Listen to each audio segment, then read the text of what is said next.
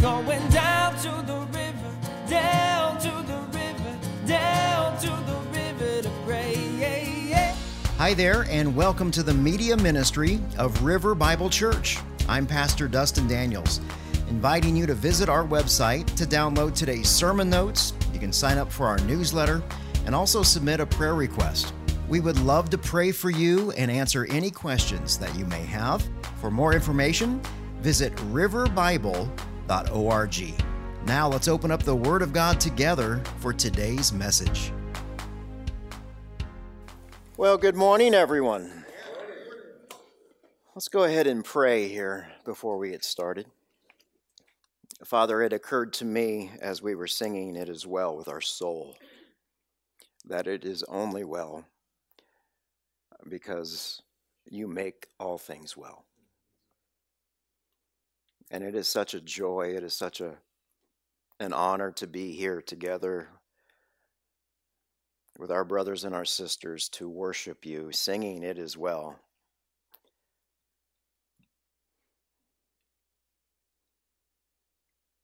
There are many things that many of us have on our minds this morning, saying, well, it's, it's not completely well. So, Father, we lay those things that are bothering us, those things that trouble us, we lay these things at the foot of the cross. And we continue our time now of worshiping you by opening up your word so we can understand. Uh, well, it, it, goes perfect with, with your scripture today the, the glory and the suffering of Almighty God. So, those things that are not well in our lives, Lord God, please give us a deeper understanding of, of why they are not or, or why they are. For those of us who are in the midst of suffering, in the midst of, of some type of health crisis or financial crisis or relational crisis, May we walk away here knowing that you know exactly where we are. For those of us who have come out of a season and things are much better than they were last year or a few months away, we want to praise you for those things. And then for those of us that are going into a season right now, Lord God, we just cling to you. We just cling to you, knowing that it will be well. So, Lord, speak to us this morning. Show us the deep things in your word. Write these things on our heart and, and let us share them with those around us this week. And it's in Jesus' name I pray. Amen. Amen and amen. Well, we are continuing our series in the Gospel of Mark. We are in Mark chapter 9, verses 9 through 13 today. If you go ahead and turn there, and as you do that, let me review from last Sunday. The Holy Spirit of Almighty God, He, he taught us about the transfiguration of Jesus Christ. And we learned that the transfiguration was not a change in Jesus' spiritual nature, but an outward transformation of his physical appearance. And that outward physical appearance, it reflected, it demonstrated his spiritual nature, his deity. Peter, James, and John, they were with Jesus during that transfiguration. And they experienced three miracles back to back here that no other human could ever have ever conceived of or dreamed of. So let's take a look at these. Number one, they witnessed the Son of Man physically transform into the Son of God. Number two, they met Moses. They met Elijah. Number three, they were immersed in the cloud, the Shekinah glory of Almighty God, and they heard his voice. And then we got real practical with the Word of God, and we focused on discipleship. And we answered the question how do these miracles that Peter, James, and John, how do they impact us today? And we looked at how discipleship is just as much about unlearning things as it is learning. Number two, that descending from a mountaintop experience is a test of our faith, it's a test of our spiritual life. And number three, how mountaintop experiences, they are not necessarily meant to teach us something, but primarily to make us something. And that really sets us up for today's scripture passage because every mountaintop experience has an ending. And today we're going to watch how Peter, James, and John how they cope with these three miracles that they just experienced as they walked down the mountain. And then lastly, we're going to ask the same question as we did last week. How does all of this impact our lives today as disciples of Jesus? Well, let's find out. If you would, please stand for the reading of God's Word. Mark chapter 9, verses 9 through 13. I'm going to start in verse 2 to give us the full context from last Sunday. After six days, Jesus took Peter, James, and John and he led them up a high mountain by themselves to be alone, and he was transfigured in front of them. His clothes became dazzling, extremely white, as no launderer on earth would whiten them. And Elijah appeared to them with Moses, and they were talking with Jesus. And Peter said to Jesus, Rabbi, it's good for us to be here. Let's set up three shelters one for you, and one for Moses, and one for Elijah. And because he, he, didn't, he didn't know what else to say, since they were terrified. And then a cloud appeared overshadowing them, and a voice came from the cloud that said, This is my beloved Son. Listen to him. And suddenly, looking around, they no longer saw anyone with them except Jesus. As they were coming down the mountain, Jesus ordered them to tell no one what they had seen until the Son of Man had risen from the dead. They kept this word to themselves, questioning what rising from the dead means. And then they asked him, Why do the scribes say that Elijah must come first? Elijah does come first and restore all things, Jesus said. Why then is it written that the Son of Man must suffer many things and be treated with contempt? But I tell you that Elijah has come, and they did whatever they pleased to him, just as it is written about him. And these are the very words of Almighty God for us this morning. Please have a seat. Thank you. Let's take a deeper look here at verse 9. As they were coming down the mountain, he ordered them to tell no one what they had seen until the Son of Man had risen from the dead. So last Sunday, we, we discussed how hiking up Mount Hermon took most of the day. So it is with the descent. Peter, James, and John, they've got plenty of stuff to talk about um, as they walk down this mountain. So just picture Jesus leading the way here down Mount Hermon and listening to this conversation. And, and can't you just see Peter saying, Guys, man, I can't wait to tell Nathaniel about the light. I can't wait to, to tell him about this. And James, James says, I know, I know, I know. I, I can't wait to tell everybody I met Moses. I met Moses, man. And John, little Johnny, James's brother, pipes in. He says, Yeah, but what about Elijah? Hey, hey, hey, do, do you think Andrew, you think Philip's going to believe any of this? Jesus, obviously, he's hearing this whole conversation. And he says, All right, guys, come here. Come here. Sorry, but you're going to have to zip it for the next six months or so. And the reason Jesus tells them, that he commands them, you can't share this with anybody, is because he's about six months from Calvary. Jesus is six months from accomplishing his mission. He doesn't want anyone or anything to get in the way of the cross. He doesn't want them talking about the transfiguration here because he doesn't want them, and this is key, to preach an incomplete gospel because they don't know what this rising from the dead stuff means yet. The central truth of the gospel is the death and it's the resurrection of Jesus Christ. The gospel is not what the prosperity preachers, it's not what the social preachers are preaching on YouTube. That's not the gospel. In other words, the gospel of Jesus is it's not about your health. It's not about your wealth. It's not about your, your happiness. That's not what the gospel is. The, the gospel of Jesus Christ is about your salvation. It's eternal life or eternal death. That's the key. And these guys, they don't understand that yet. It, it, the gospel is about Jesus paying your sin debt.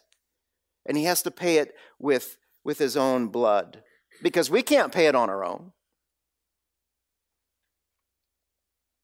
Hebrews chapter 9, verse 22, the Word of God says, Without the shedding of blood, there is no forgiveness. So there is no forgiveness. There's no being made right with God unless Jesus goes to Calvary. So, moving on to verse 10 here. So they kept this word to themselves. So Peter, James, and John, they, they, they're not telling anybody else about this, but they discuss it among themselves. They kept asking, What's this rising from the dead stuff? What's, what's that mean? So even though Jesus has told them about the resurrection, it still has not sunk in yet. And because they still can't comprehend why Jesus must suffer, why he must die, why he must be resurrected, it means that they, they certainly can't explain it. So Jesus orders them to keep quiet. Now, verse 10 should be incredibly encouraging to us. Jesus didn't choose the 12 disciples because they're seminary graduates or because they have a superior morality to themselves or, or some type of unique ability um, that's different from, any, from everyone else. The, the 12 disciples, they are just as flawed, they are just as proud, they are just as ignorant as we are. Jesus called the 12 simply because he wanted to. He's the one that chose them just like He chose you. If you have responded to His choosing, right? Meaning that you have called on the name of the Lord, you have um, repented from your sins, and you believe. And here's the other key is that you believe that Jesus rose from the dead. So you know that you're chosen when you have responded to his choosing. Now, Peter, James, and John, so they're stumped. They don't understand this rising from the dead just like we would be stumped if we were there. And they've got, you know, they've been brought up with a certain understanding of the Messiah. So let's take a deeper look here at what the disciples have been taught since childhood. Their understanding of the Messiah comes specifically from the Old Testament book of Malachi. So let's look at, at Malachi here. Malachi is the last book in the Old Testament. Malachi chapter 3, verse 1. I am going to send my messenger, and he's going to clear the way before me. And then the last two verses in the Old Testament, Malachi chapter 4, verses 5 and 6. I am sending you the prophet Elijah. Okay, so now we know that the messenger is just not a messenger, that is Elijah. Before the great and dreadful day of the Lord arrives. Verse 6 Elijah's preaching will turn the hearts of the fathers to their children, and their hearts of children to their fathers. Otherwise, I will come and strike the land with a curse. So, this is the last thing that God said to the Jews for 400 years. 400 years. It's known as the time of silence. So these verses in Malachi, this is what Peter, James, and John, it's what they're still believing. And that's a problem. Because Jesus is expanding on, on what they already know. And it's not so much that Jesus' expansion here is different, it's that the disciples, they're not accepting it, they're not receiving it. It's change. And they want to change as much as y'all want to change. Don't leave me up here like that. I know you guys don't want to change. Jesus teaches the disciples repeatedly that the Messiah is going to suffer, he's going to die, and he's going to be resurrected. But the, the, the, disciples, they push back on him over and over and over. Jesus, come on. Haven't you read the, the Old Testament? Here, let, let me show you Malachi. Look at Malachi. It says Elijah's supposed to show up first, and Elijah's not here. Let me show you Malachi chapter 4. They're just like us. And, and they all have the same attitude. Jesus, this is not going to happen to you. Because you know what? This is what we believed all of our life. And how dare you come from heaven to try to change our beliefs? A little sermon and a sermon about change. Jesus said this in Matthew chapter 5 verse 37. He said, "No one puts new wine into old wineskins. Otherwise, the new wine is going to burst the skin, it's going to spill everywhere, and the skin is going to be ruined as well." He says, "No, new wine is put into fresh wineskins." And verse 39 is key. And no one after drinking old wine wants new because he says the old is better. The old's better. It's more flavorful. It tastes better, Dustin. Come on. Who wants the new who wants the new wine? So in other words, the disciples have drunk the old wine and Jesus is asking them to taste the new.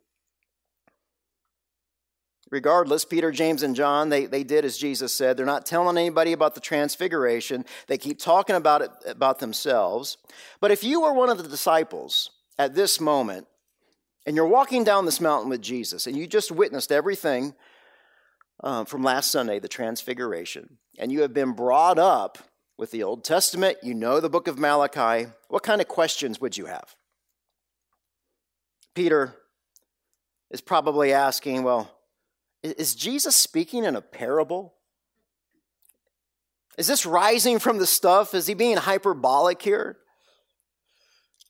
James, he says, you know, if Jesus is going to rise again, why would he choose to suffer in the first place? Why is he going to die? Little John says, you know, how is it possible for Almighty God, the supreme being of the universe, to die anyway. How is that even possible? How's he going to physically raise himself from the dead? This is crazy. So, as they're hiking down the mountain, probably hours of discussing, discussing issues like this, they finally ask Jesus a question in verse 11 Jesus, why do the scribes say that Elijah must come first? Ah, it's a question about Elijah who they just met, by the way. They just met Elijah. It's not about the resurrection. They, they, probably, they probably didn't want to ask a question about the resurrection because they didn't want to get yelled at again. So they're going to ask this profound, deep theological question, right? I mean, God's word, it does say that Elijah comes first. Elijah has to clear the way, correct? because that's what Scripture says. Elijah's got to clear the way, and that's what Malachi says. So notice here that the disciples, they are absolutely convinced that Jesus is the Messiah. No doubt about that. But where's Elijah? I mean, they just met him. Was that it?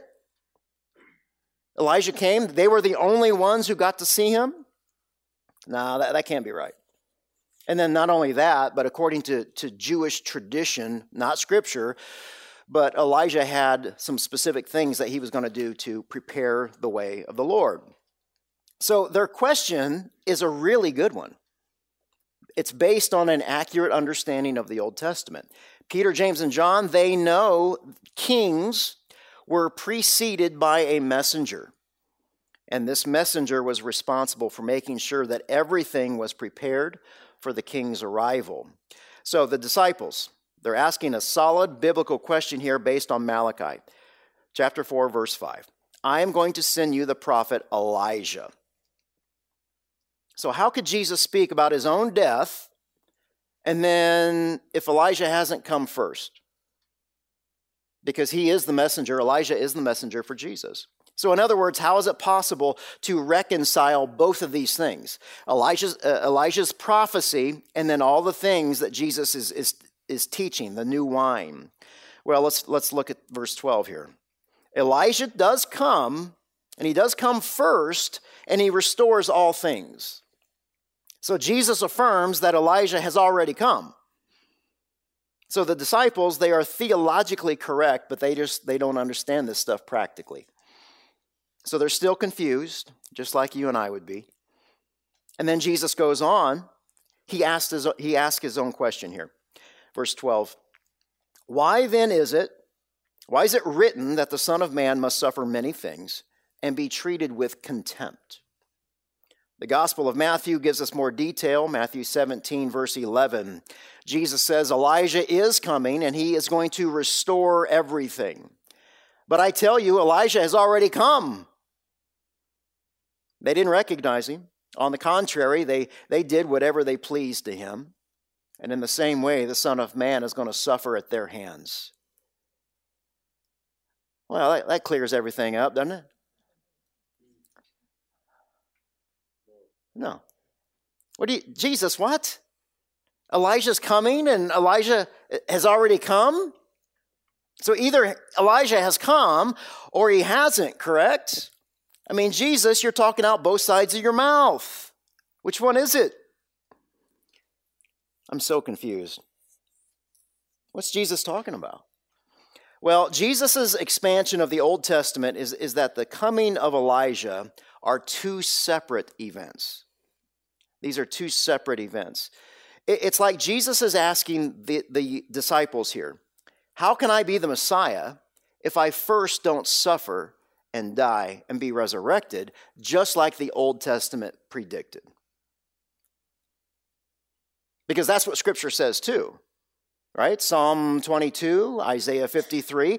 I've got to fulfill those things too. You guys are looking hard at, at, Malachi, but there's also these other texts in the Old Testament that must be fulfilled too. So Malachi didn't promise that Elijah would appear before the first coming because Jesus is already there. So, ah, it must be the second. Elijah must be the messenger for the second coming. So, this is why the Jews are so confused. Their timing is off. They're, they're looking for this conquering Messiah. Jesus is not the conquering Messiah, not yet.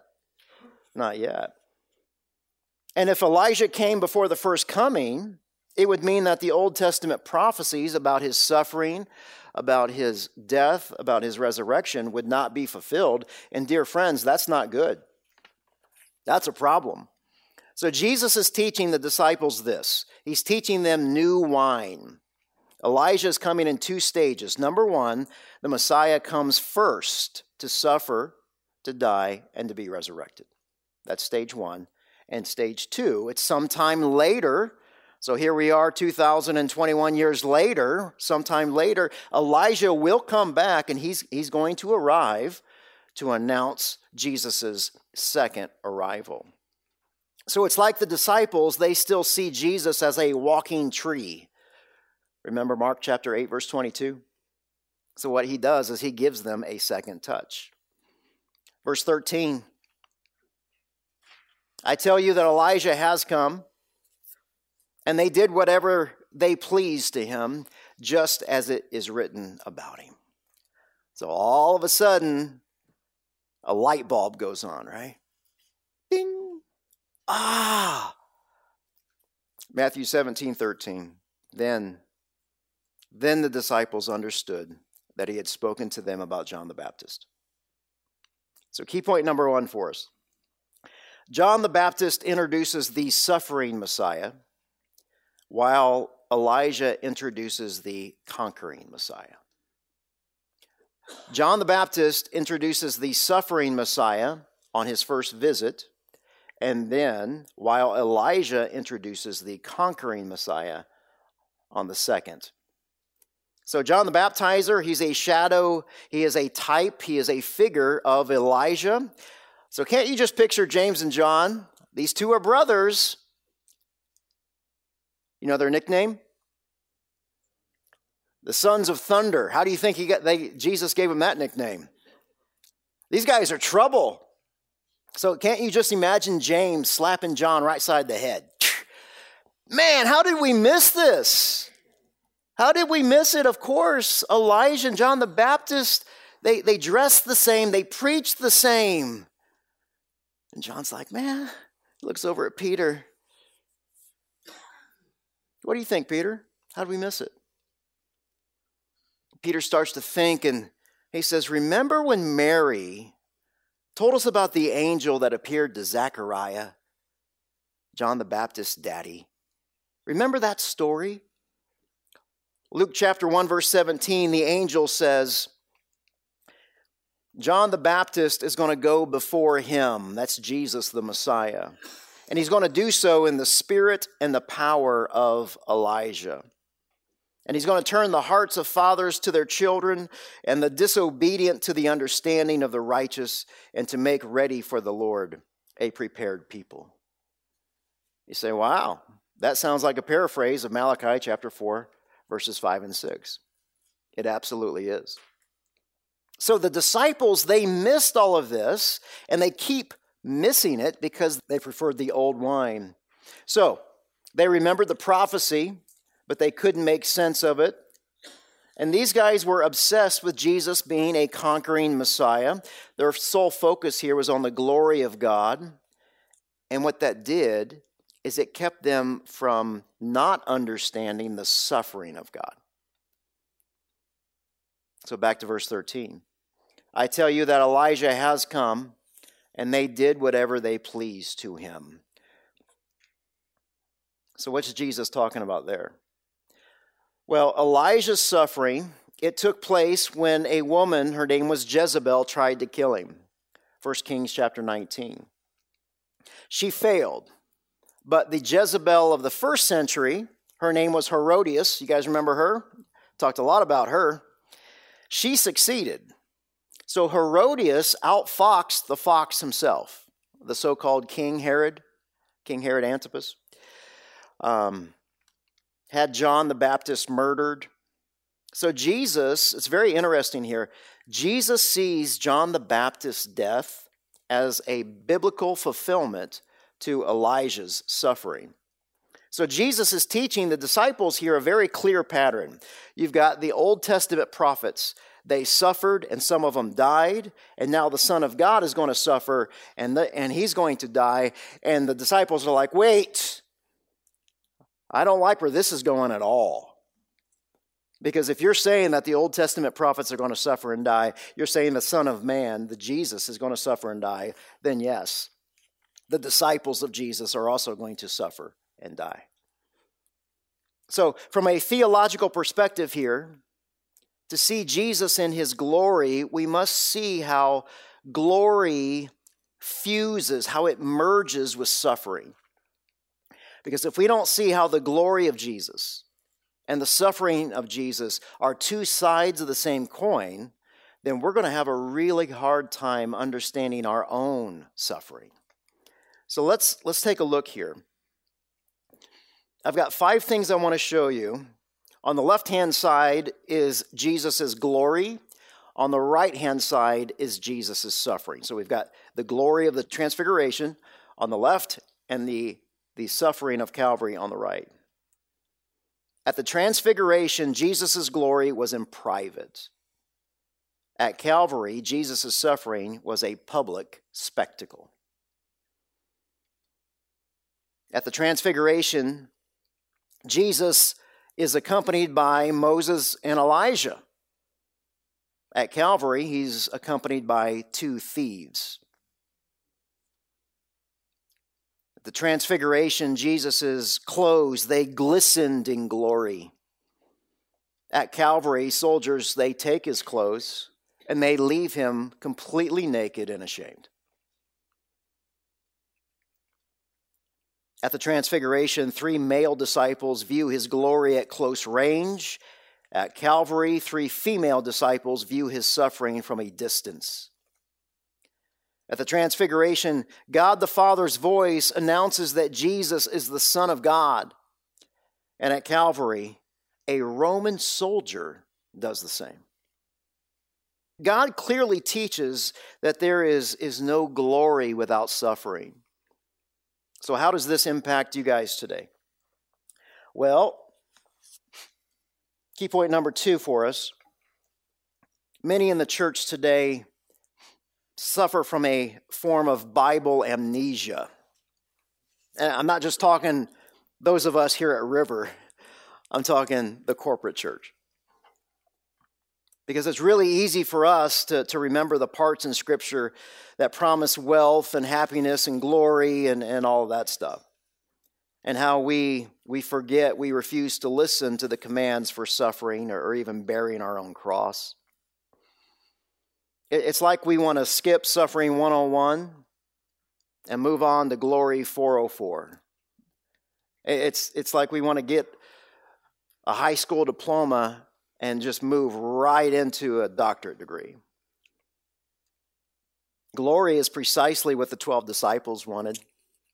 They wanted all the glory. They want power over demons. Mark chapter 9, verse 28. These 12, they want to be great. Mark chapter 9, verse 34. They want to control others. Mark chapter 10, verse 13. They want to get a reward for following Jesus. Mark chapter 10, verse 28. They want to sit on the left hand and the right side of, of Jesus in his glory. Mark chapter 10, verse 37. So, the thing that they're missing is that they first must learn to suffer well. We got to learn to suffer well. We got to learn to fall forward. As a disciple of Jesus, guys, this is not your best life now. Regardless of what the TV or the, the famous YouTube preachers are, are telling you. This text from Scripture, it, it overwhelmingly approves or proves that suffering is going to take place before glory. So, really, just like there are two comings of, of Jesus there's the suffering and then there's the glory. We want it the other way around. It's not going to happen that way. So, in other words, if you're a disciple of Jesus this morning, this current life is as bad as it gets. If you're not, if you're not a disciple, if you're not a believer, this life is as good as it gets. Dear friends, please ponder that. There's, there's nothing more important for you than to think about and ponder and understand what God says about salvation. As disciples, suffering will change your outlook on suffering. Suffering will give you it'll give you a peace in the season of terrifying fear because you know that there's a purpose in the suffering. It will transform your hopelessness into a hope, your sadness into a joy, your anger into contentment. As disciples, we are to embrace, we are to expect trials. We're not, we're not to run from them, we're not to complain about them.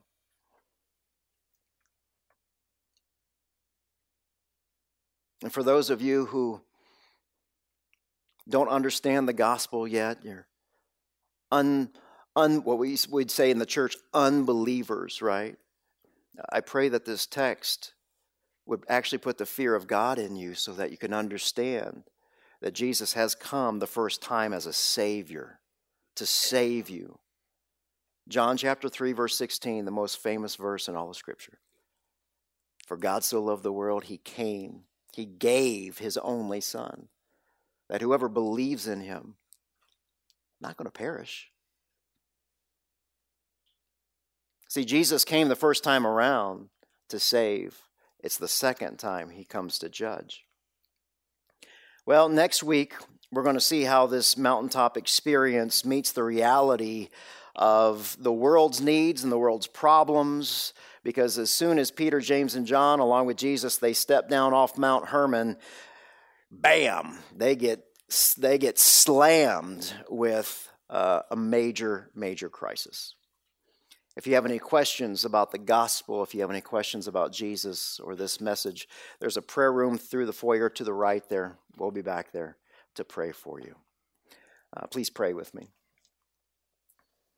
So, Father, we would ask that you would please forgive us for our sins that, that our timing many times in our own life is, is also off, that we do want glory before suffering.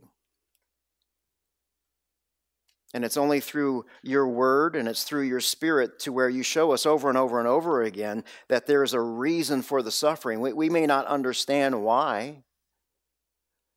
So the question becomes Lord, are we going to trust you in that? Are we going to cling to you in the suffering?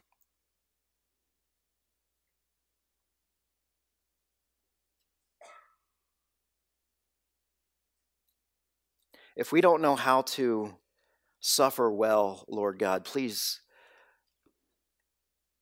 put those around us that will provide the hope to learn how, to hang on to you with every bit of strength that we have.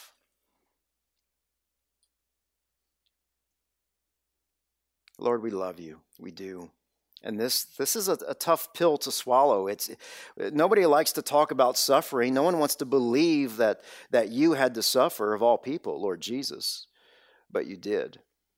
And as disciples, that means we too, we, we will suffer as well.